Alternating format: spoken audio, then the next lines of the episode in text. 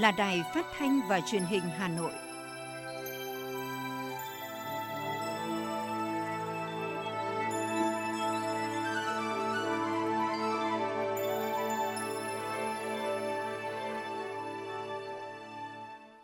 Bây giờ là chương trình thời sự của Đài Phát thanh và Truyền hình Hà Nội, được phát trực tiếp trên sóng FM tần số 90 MHz.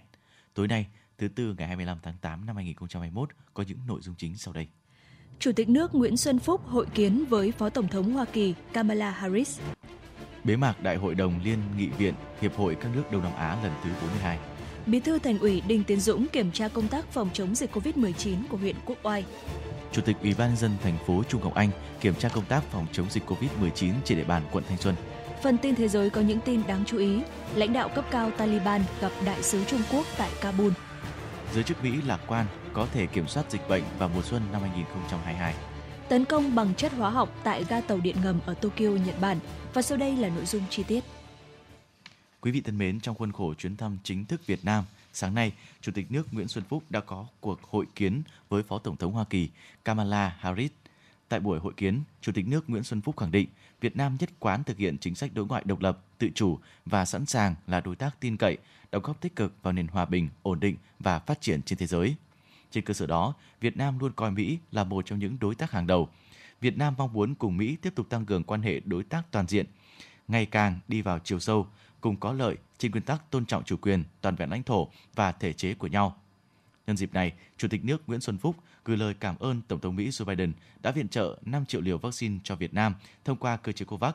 Đây là sự hỗ trợ quý báu của Mỹ dành cho Việt Nam trong bối cảnh dịch COVID-19 đang diễn biến phức tạp như hiện nay. Phó Tổng thống Mỹ Kamala Harris đánh giá cao Việt Nam đã nỗ lực kiểm soát dịch bệnh COVID-19 và tái khẳng định cam kết của Mỹ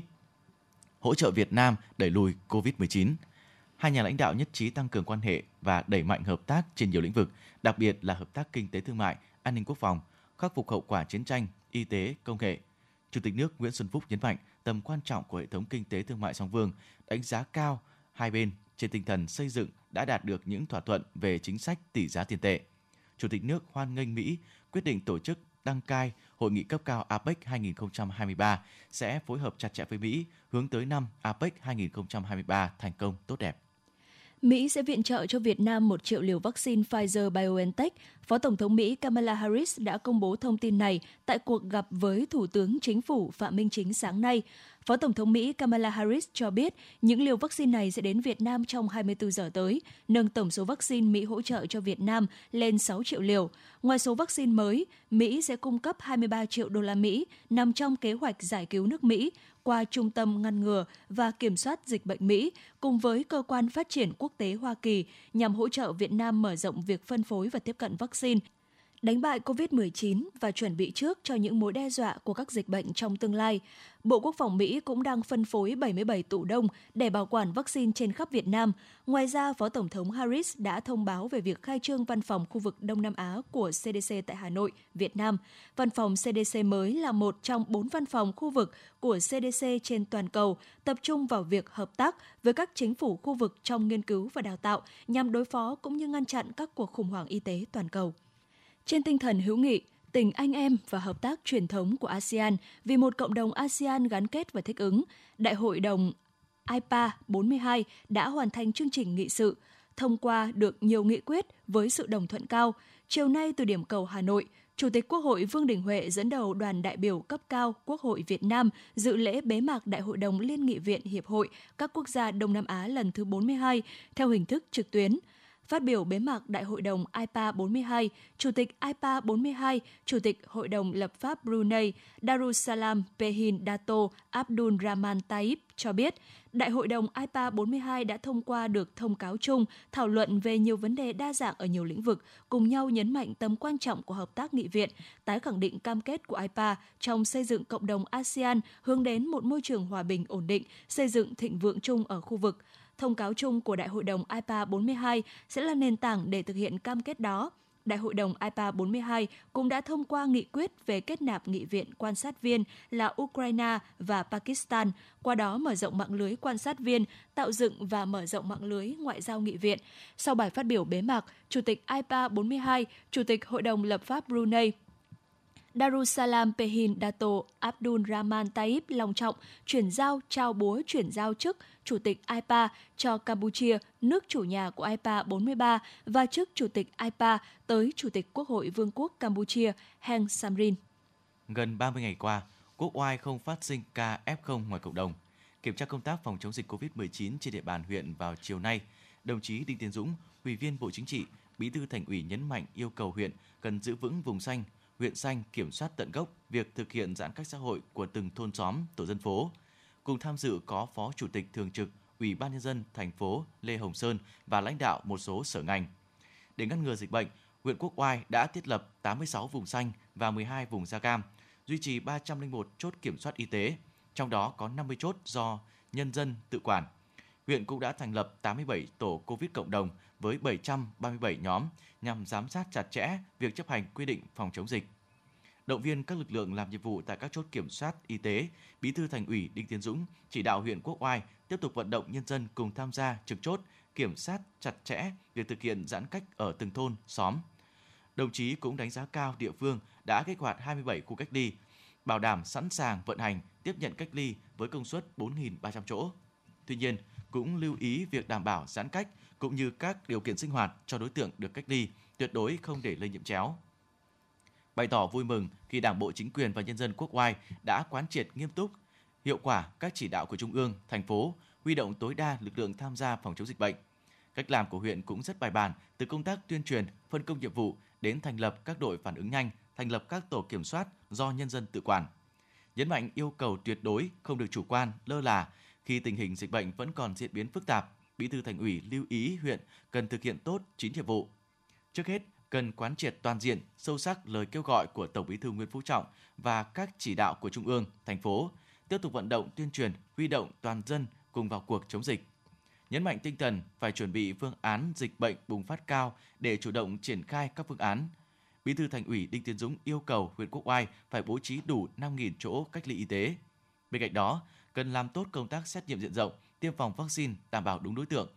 Đồng chí Bí thư Thành ủy cũng tiếp tục nhấn mạnh yêu cầu đảm bảo giãn cách xã hội một cách thực chất, kiểm soát người dân ra vào tại từng thôn xóm, quản lý chặt chẽ đi di biến động của dân cư, đặc biệt là những người từ nơi khác về. Bí thư Thành ủy Đinh Tiến Dũng cũng yêu cầu huyện Quốc Oai đảm bảo các điều kiện thúc đẩy sản xuất kinh doanh an toàn, kết nối tiêu thụ nông sản cho các vùng sản xuất, thực hiện tốt các chính sách an sinh xã hội theo nghị quyết 68 của chính phủ và các nghị quyết vừa được Hội đồng nhân dân thành phố ban hành. Cùng với đó, phải đảm bảo tối đa an ninh chính trị, trật tự an toàn xã hội trên địa bàn. Sáng nay, Ủy viên Trung ương Đảng, Phó Bí thư Thành ủy, Chủ tịch Ủy ban nhân dân thành phố Hà Nội Chu Ngọc Anh, Chỉ huy trưởng Sở Chỉ huy phòng chống dịch COVID-19 thành phố đã đến kiểm tra công tác phòng chống dịch trên địa bàn quận Thanh Xuân. Đồng chí Chu Ngọc Anh đã kiểm tra việc thực hiện giãn cách trong khu phong tỏa tại ngõ 328 đường Nguyễn Trãi, phường Thanh Xuân Trung. Đáng chú ý, trong thời điểm Chủ tịch Ủy ban nhân dân thành phố đi kiểm tra, một số người dân vẫn đi lại trong khu phong tỏa đồng chí Chu Ngọc Anh nêu rõ đây là những lỗ hổng trong vùng đỏ rất nguy hiểm và yêu cầu bố trí các chốt trực thành 3 lớp, bảo đảm nghiêm giãn cách nhà với nhà, người với người trong khu cách ly. Phát biểu tại buổi làm việc, Chủ tịch Ủy ban nhân dân thành phố Chu Ngọc Anh yêu cầu quận Thanh Xuân tuân thủ các phương châm, nguyên tắc thành phố đã đặt ra, nhất là cần tăng cường giám sát chặt khu phong tỏa. Liên quan đến việc xét nghiệm, chỉ huy trưởng Sở Chỉ huy phòng chống dịch COVID-19 thành phố đánh giá, từ căn cứ khoa học, việc lấy mẫu ở một số nơi chưa quét trúng vùng đỏ, nhóm đỏ nên đã xảy ra bùng phát ổ dịch. Vì vậy, quận Thanh Xuân cần xét nghiệm theo dịch tễ, di biến động của F0, F1, tranh thủ từng giờ, từng ngày để nhanh chóng sàng lọc. Toàn bộ người trong khu phong tỏa đều phải được coi là F1 để tiến hành xét nghiệm. Cùng với đó, ưu tiên bảo đảm an sinh xã hội, phục vụ chu đáo hàng hóa thiết yếu cho người dân ở trong khu phong tỏa. Ngày hôm nay, tại trụ sở Bộ Ngoại giao đã diễn ra lễ tiếp nhận tượng trưng 300.000 liều vaccine AstraZeneca ngừa COVID-19 do chính phủ Rumani gửi tặng Việt Nam. Tham dự buổi lễ về phía Việt Nam có Thứ trưởng Bộ Ngoại giao Tô Anh Dũng, Thứ trưởng Bộ Y tế Trần Văn Tuấn và đại diện các đơn vị chức năng của Bộ Ngoại giao và Bộ Y tế. Đại diện phía Romania bà Cristina Romina, đại sứ Romania tại Việt Nam và cán bộ đại sứ Romania tại Hà Nội. Phát biểu thay mặt chính phủ Việt Nam, Thứ trưởng Tô Anh Dũng bày tỏ gửi lời cảm ơn chân thành đến lãnh đạo, chính phủ và người dân Romania về sự hỗ trợ quý báu kịp thời của Romania đối với Việt Nam. Coi đây là một nghĩa cử cao đẹp minh chứng cho tình hữu nghị thủy chung bền chặt giữa hai nước Việt Nam Romania được các thế hệ hai nước dày công vun đắp trong suốt 70 năm qua. Thứ trưởng Trần Văn Thuấn khẳng định, Bộ Y tế Việt Nam sẽ sớm đưa lô vaccine này vào sử dụng một cách thiết thực và hiệu quả nhất. Chiều nay, quận Hai Bà Trưng tiếp nhận hai xe cứu thương trị giá 1,2 tỷ đồng trên một xe từ công ty cổ phần chứng khoán VPS phục vụ công tác khám chữa bệnh và vận chuyển bệnh nhân COVID-19 trên địa bàn. Tham dự lễ tiếp nhận có Phó Bí thư Thành ủy Hà Nội Nguyễn Văn Phong cùng đại diện lãnh đạo quận Hai Bà Trưng. Phát biểu tại lễ tiếp nhận, Phó Chủ tịch Ủy ban Nhân dân quận Hai Bà Trưng Nguyễn Mạnh Hùng cho biết, trong đợt bùng phát dịch thứ tư, toàn quận có 162 trường hợp F0, lũy tích từ đầu năm 2021 đến nay là 232 trường hợp F0, với hàng trăm F1. Thời gian qua, Ủy ban Nhân dân quận, Ban chỉ đạo công tác phòng chống dịch COVID-19 quận đã triển khai đồng bộ các biện pháp để ngăn chặn và đẩy lùi dịch bệnh, trong đó có việc huy động tối đa nguồn lực toàn dân, các doanh nghiệp đóng trên địa bàn tham gia ủng hộ, giúp đỡ trong công tác phòng chống dịch. Sau khi tiếp nhận, quận sẽ bàn giao phương tiện cho Trung tâm Y tế quận tổ chức quản lý, vận hành, phục vụ công tác khám chữa bệnh cho nhân dân nói chung và phòng chống dịch COVID-19 nói riêng trên địa bàn. Ngày hôm nay, đoàn kiểm tra số 8 của Ban Thường vụ Thành ủy Hà Nội do Ủy viên Ban Thường vụ Thành ủy, Chủ tịch Ủy ban Mặt trận Tổ quốc Việt Nam thành phố Nguyễn Lan Hương làm trưởng đoàn đã kiểm tra công tác phòng chống dịch COVID-19 trên địa bàn quận Tây Hồ. Tại điểm kiểm tra, Chủ tịch Ủy ban Mặt trận Tổ quốc Việt Nam thành phố Nguyễn Lan Hương đã động viên các lực lượng đang trực tiếp làm nhiệm vụ phòng chống dịch. Đồng chí đánh giá, quận Tây Hồ đã triển khai thực hiện tốt các vùng xanh an toàn với 266 vùng xanh và 266 điểm trực chốt an toàn, đảm bảo kiểm soát chặt chẽ việc ra vào địa bàn, đảm bảo cung ứng hàng hóa thiết yếu cho người dân tại các vùng xanh. Đồng chí Nguyễn Lan Hương lưu ý, quận huy động thêm lực lượng trực chốt là người dân ngay tại địa bàn để giảm tải cho các thành viên tổ phòng chống dịch COVID-19 cộng đồng. Các tổ chức chính trị, xã hội, đặc biệt lực lượng tại các chốt vùng xanh cần có sự phối hợp chặt chẽ với lực lượng cảnh sát khu vực để kịp thời hỗ trợ khi có tình huống đột xuất xảy ra. Ngày hôm nay, Phó Chủ tịch Liên đoàn Lao động thành phố Hà Nội Ngô Văn Tuyến đã đến thăm, động viên và trao hỗ trợ cho lực lượng tuyến đầu chống dịch tại trường Cao đẳng Y tế Hà Đông. Tri ân tuyến đầu chống dịch, đồng chí Ngô Văn Tuyến đã trao quà hỗ trợ của tổ chức công đoàn thủ đô, gồm một thùng quà và 30 suất quà, mỗi suất giá trị 1 triệu đồng cho lực lượng tham gia tuyến đầu chống dịch tại trường Cao đẳng Y tế Hà Đông. Đồng chí Ngô Văn Tuyến nhấn mạnh, sự hỗ trợ này tuy không mang nhiều giá trị về vật chất, nhưng đó là tình cảm, là sự quan tâm chăm lo của tổ chức công đoàn thủ đô đối với lực lượng tham gia tuyến đầu chống dịch. Phó Chủ tịch Liên đoàn Lao động thành phố Ngô Văn Tuyến bày tỏ mong muốn Đảng ủy, Ban giám hiệu, Công đoàn nhà trường tiếp tục quan tâm chăm lo, tạo điều kiện để cán bộ, giáo viên, sinh viên nhà trường tham gia phòng chống dịch COVID-19. Thưa quý vị và các bạn, thực hiện sự chỉ đạo của lãnh đạo thành phố, không để người dân nào bị thiếu đói, ốm đau mà không được quan tâm. Ngày 24 tháng 8 tại trụ sở Ủy ban Mặt trận Tổ quốc Việt Nam thành phố Hà Nội, Ủy ban Mặt trận Tổ quốc Việt Nam quận Hoàn Kiếm và Ban chỉ đạo quân sự quận Hoàn Kiếm đã tổ chức chương trình gian hàng không đồng để hỗ trợ người dân gặp khó khăn bởi đại dịch Covid-19 trên địa bàn quận Hoàn Kiếm. Phản ánh của phóng viên Như Hoa. Tại chương trình 300 phần quà gồm gạo và nhu yếu phẩm thiết yếu đã được trao cho những người dân trên địa bàn quận Hoàn Kiếm có hoàn cảnh khó khăn do dịch bệnh. Thiết thực, cụ thể hóa chỉ đạo của Thường trực Thành ủy không để người dân nào bị thiếu đói, ốm đau mà không được trợ giúp. Những ngày qua, mặt trận các cấp thành phố đã triển khai trao hơn 6.900 xuất quà trị giá trên 5 tỷ đồng, kịp thời hỗ trợ các hộ nghèo, lao động tự do bị dừng việc làm và sinh viên thuê trọ bị mắc kẹt do dịch bệnh, yên tâm thực hiện nghiêm giãn cách, ai ở đâu ở yên đó, góp phần cùng thành phố sớm kiểm soát và dập dịch. Xúc động trước những phần quà thiết yếu được nhận lại tại chợ không đồng, ông Nguyễn Đình Giáp, bà Đinh Thị Hoàn và chị Nguyễn Thị Hồng Hoa là một trong số những người dân sinh sống tại quận Hoàn Kiếm đã bày tỏ niềm vui mừng, phấn khởi và lòng biết ơn đối với chính quyền thành phố Hà Nội đã chia sẻ khó khăn với gia đình mình. Bởi vì nếu không có cái gói hỗ trợ này thì chúng tôi vẫn phải sống nhưng mà ờ, đặc biệt là rất khó khăn. Bây giờ được ờ, hỗ trợ này là thêm thắt vào rất là tốt. Với ờ, mặt trận Tổ quốc mà tôi cảm thấy rất là, ờ, xúc động trong lúc khó khăn thì nhà nước cũng như là phường quận tài trợ cũng như giúp đỡ dân trong lúc khó khăn như này. Riêng cá nhân tôi thì tôi muốn là lúc khó khăn này thì tất cả người dân để cố gắng là nào giãn cách thật tuyệt đối bảo đảm an toàn là chống được Covid và khó khăn thì tất cả đều khó khăn và cùng khắc phục nhà nước cũng tôi cũng rất là cảm ơn nhà nước đã có quan tâm giúp đỡ những hoàn cảnh khó khăn như này. Em lao động tự do em bán hàng thì bây giờ em thất nghiệp ở nhà từ hồi mà bị cách ly là em ở nhà thôi. Em bán hàng nước ở đầu cổng nhà em ấy. Vâng, thế là thu nhập thì là cả gia đình nhà em là thu nhập vào cái quán nước đấy. Chồng em thì cũng làm xe ôm đầu đường thì cũng ở nhà thì cho nên là thất nghiệp thì hôm nay được uh, bên uh, mặt trận tổ quốc uh, cho bọn em lên đây lĩnh quà. Thì em cũng uh, cảm ơn tất cả mọi người đã giúp đỡ bọn em trong lúc ừ, đói trong lúc dịch đang bị đói. À, cũng không kiếm được ra tiền đấy cũng khổ chị ạ. Em thì có bố già ốm đau bệnh tật đấy con cái thì còn đang tuổi học hành.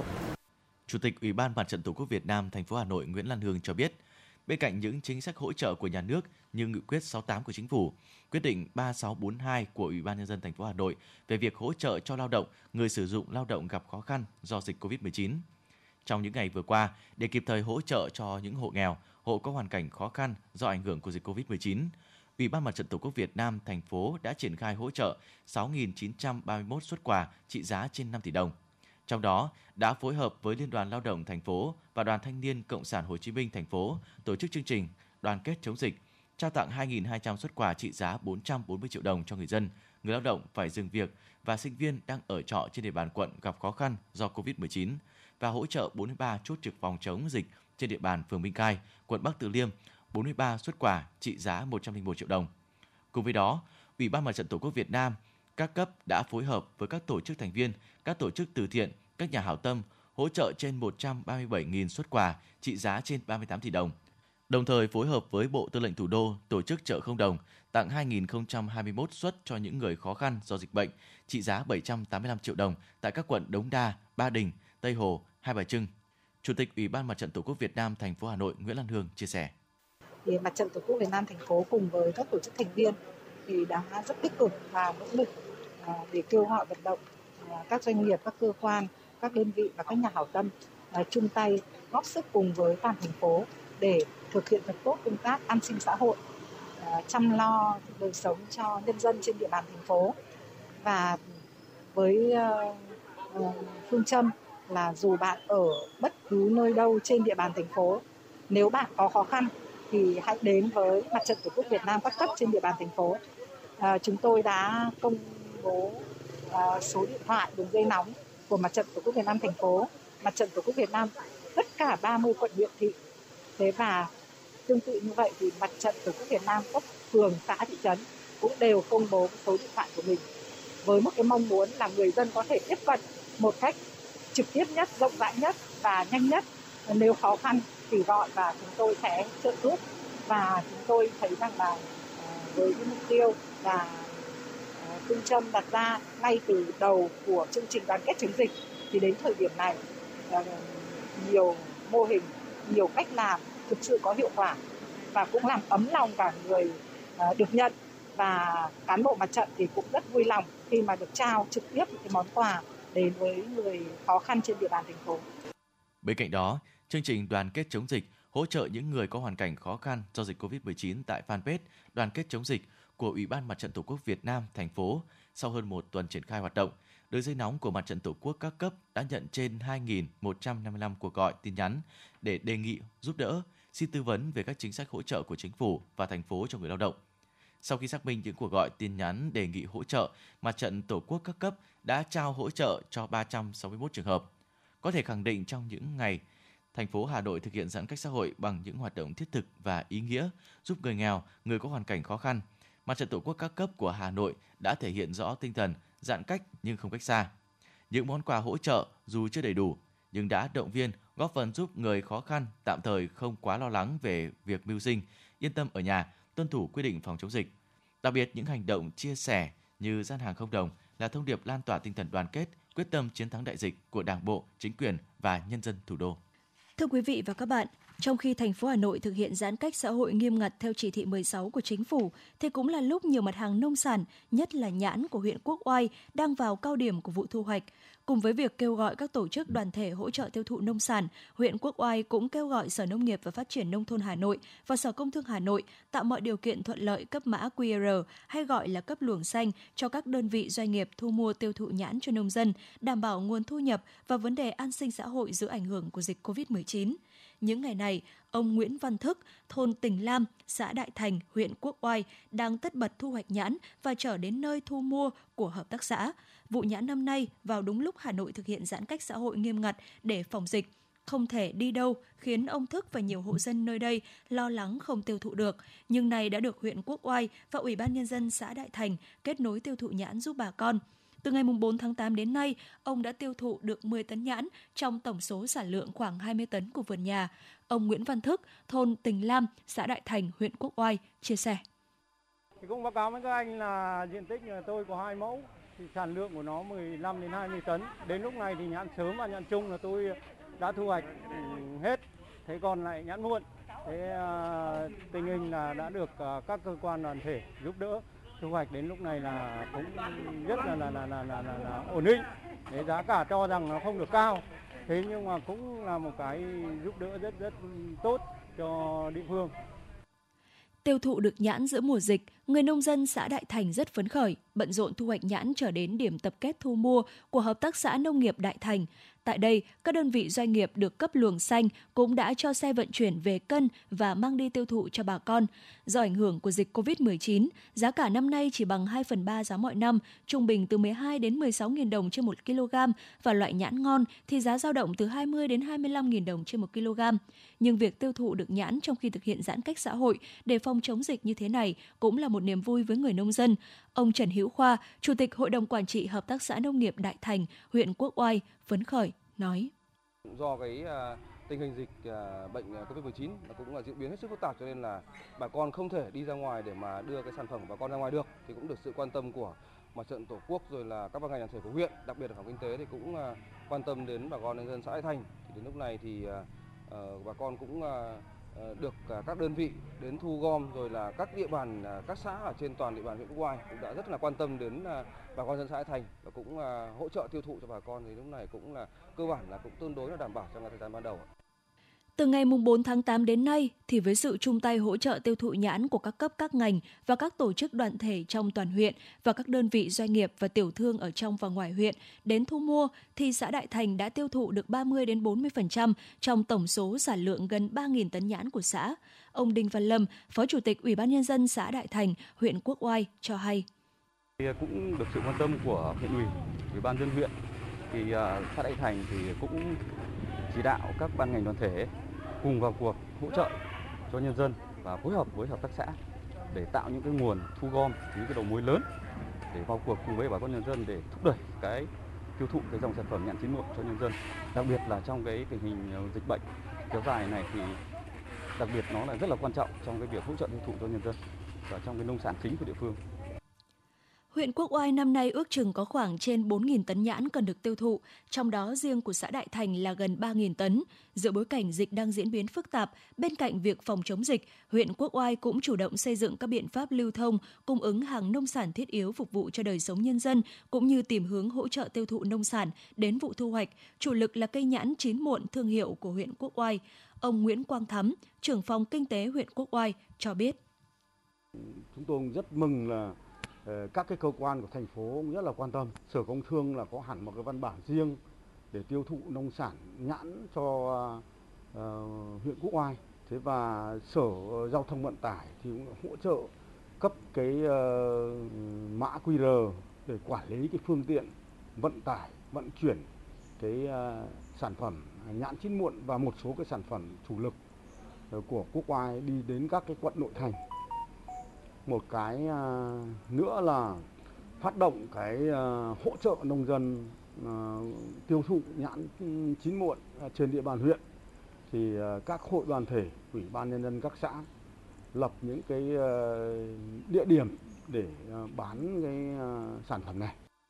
Với sự chủ động và xây dựng lộ trình cung ứng hàng nông sản bài bản và sự vào cuộc của cả hệ thống chính trị, thì nhiều mặt hàng nông sản của huyện Quốc Oai cũng đã tìm kiếm được đơn vị doanh nghiệp thu gom tiêu thụ cho bà con nông dân, tránh tình trạng đứt gãy không tiêu thụ được nông sản trong bối cảnh Hà Nội đang thực hiện giãn cách xã hội để phòng chống dịch, đảm bảo mục tiêu kép vừa chống dịch vừa phát triển kinh tế của huyện và đến nay sau 25 ngày, huyện Quốc Oai cũng không còn xuất hiện ca mắc COVID-19 mới trong cộng đồng. Đây là tín hiệu mừng để người dân sớm trở lại nhịp sống bình thường mới. Sáng nay, giám sát tại quận Tây Hồ việc thực hiện chính sách hỗ trợ đặc thù theo nghị quyết 15 của Hội đồng nhân dân thành phố. Tổ đại diện Hội đồng nhân dân thành phố số 5 đánh giá cao kết quả Tây Hồ đạt được. Với năm chính sách hỗ trợ theo nghị quyết 68 của chính phủ đã nhanh chóng đưa tiền hỗ trợ đến đúng đối tượng. Đồng thời, tính đến 23 tháng 8, quận cũng đã hoàn thành chi trả hơn 2,6 tỷ đồng cho ba nhóm đối tượng theo nghị quyết 15.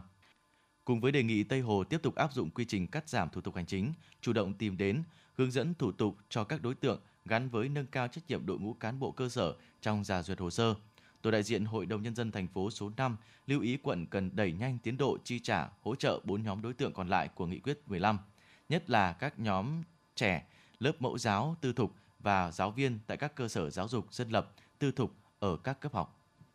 Công an thành phố Hà Nội thông tin, trong ngày hôm nay, 23 chốt kiểm soát cửa ngõ thủ đô đã kiểm soát 11.315 lượt phương tiện, với 14.075 lượt người qua chốt. Lực lượng chức năng yêu cầu 1.837 lượt phương tiện không vào thành phố, 785 lượt phương tiện không ra ngoài thành phố. Qua đó phát hiện xử phạt hành chính 59 trường hợp vi phạm quy định về phòng chống dịch COVID-19. Riêng 6 tổ công tác liên ngành triển khai tại 12 quận đã kiểm soát 13.240 trường hợp, qua đó phát hiện xử lý vi phạm hành chính 100 trường hợp, 20 58 trường hợp ra đường không có lý do chính đáng, 72 trường hợp không có giấy đi đường.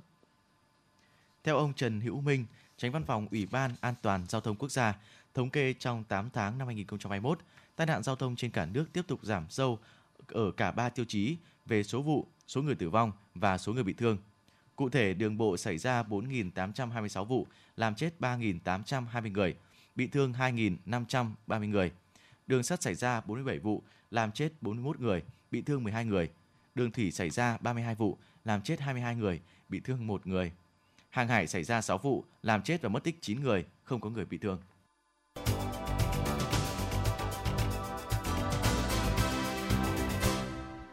Xin được chuyển sang phần tin thế giới. Thưa quý vị, theo hãng tin Sputnik News, người phát ngôn của Taliban cho biết phó thủ lĩnh chính trị của lực lượng này tại Qatar là Abdul Salam Hanafi đã có cuộc gặp đại sứ Trung Quốc tại Afghanistan ở thủ đô Kabul ngày hôm qua. Trên mạng xã hội Twitter, người phát ngôn Taliban Mohammad Naem cho biết họ đã thảo luận vấn đề an ninh của đại sứ quán và các nhà ngoại giao Trung Quốc, tình hình hiện nay tại Afghanistan, quan hệ giữa hai bên và sự hỗ trợ nhân đạo của Trung Quốc.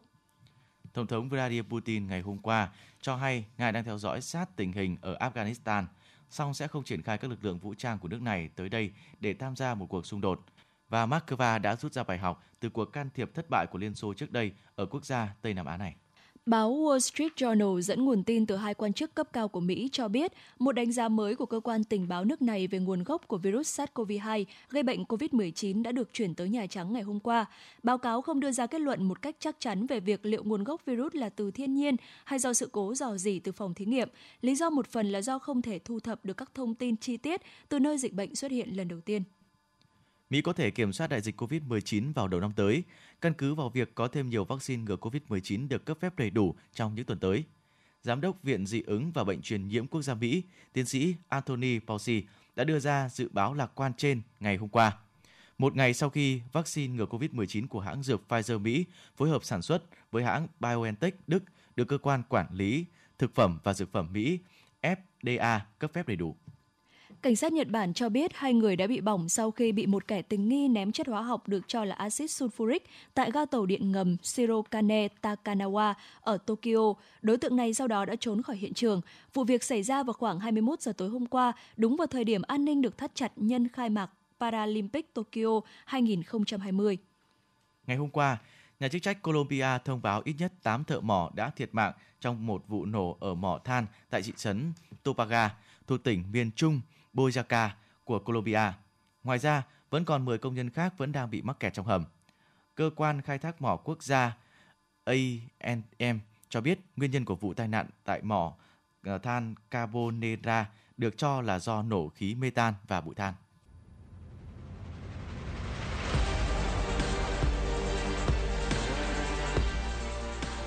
Bản tin thể thao Bản tin thể thao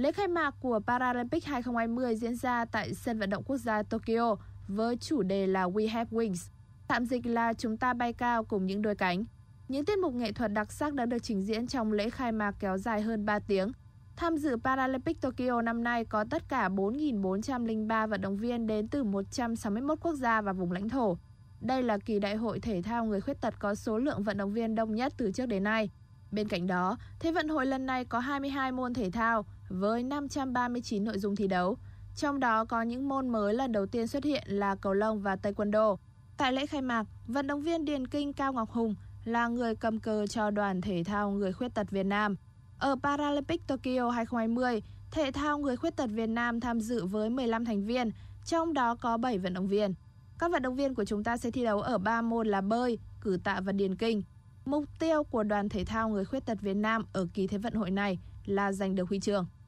Và sáng nay, Trịnh Thị Bích Như là vận động viên Việt Nam đầu tiên ra quân tại Paralympic năm nay. Chị tham dự nội dung bơi 50m tự do nữ hạng thương tật S6. Bích Như bơi ở lượt thứ hai với 7 vận động viên khác. Cô bơi ở làn số 8 và cán đích với thời gian 39 giây 14. Về cuối cùng và không thể nằm trong số 8 vận động viên vào chung kết. Vận động viên Jelizaveta Meseko của Ukraine về nhất lượt bơi này với thời gian 33 giây 51, xếp nhì trong cuộc vòng loại. Xếp nhất vòng loại nội dung bơi 50m tự do nữ S6 là Elizabeth Max của Mỹ với thông số 33 giây 16, lập kỷ lục Paralympic mới.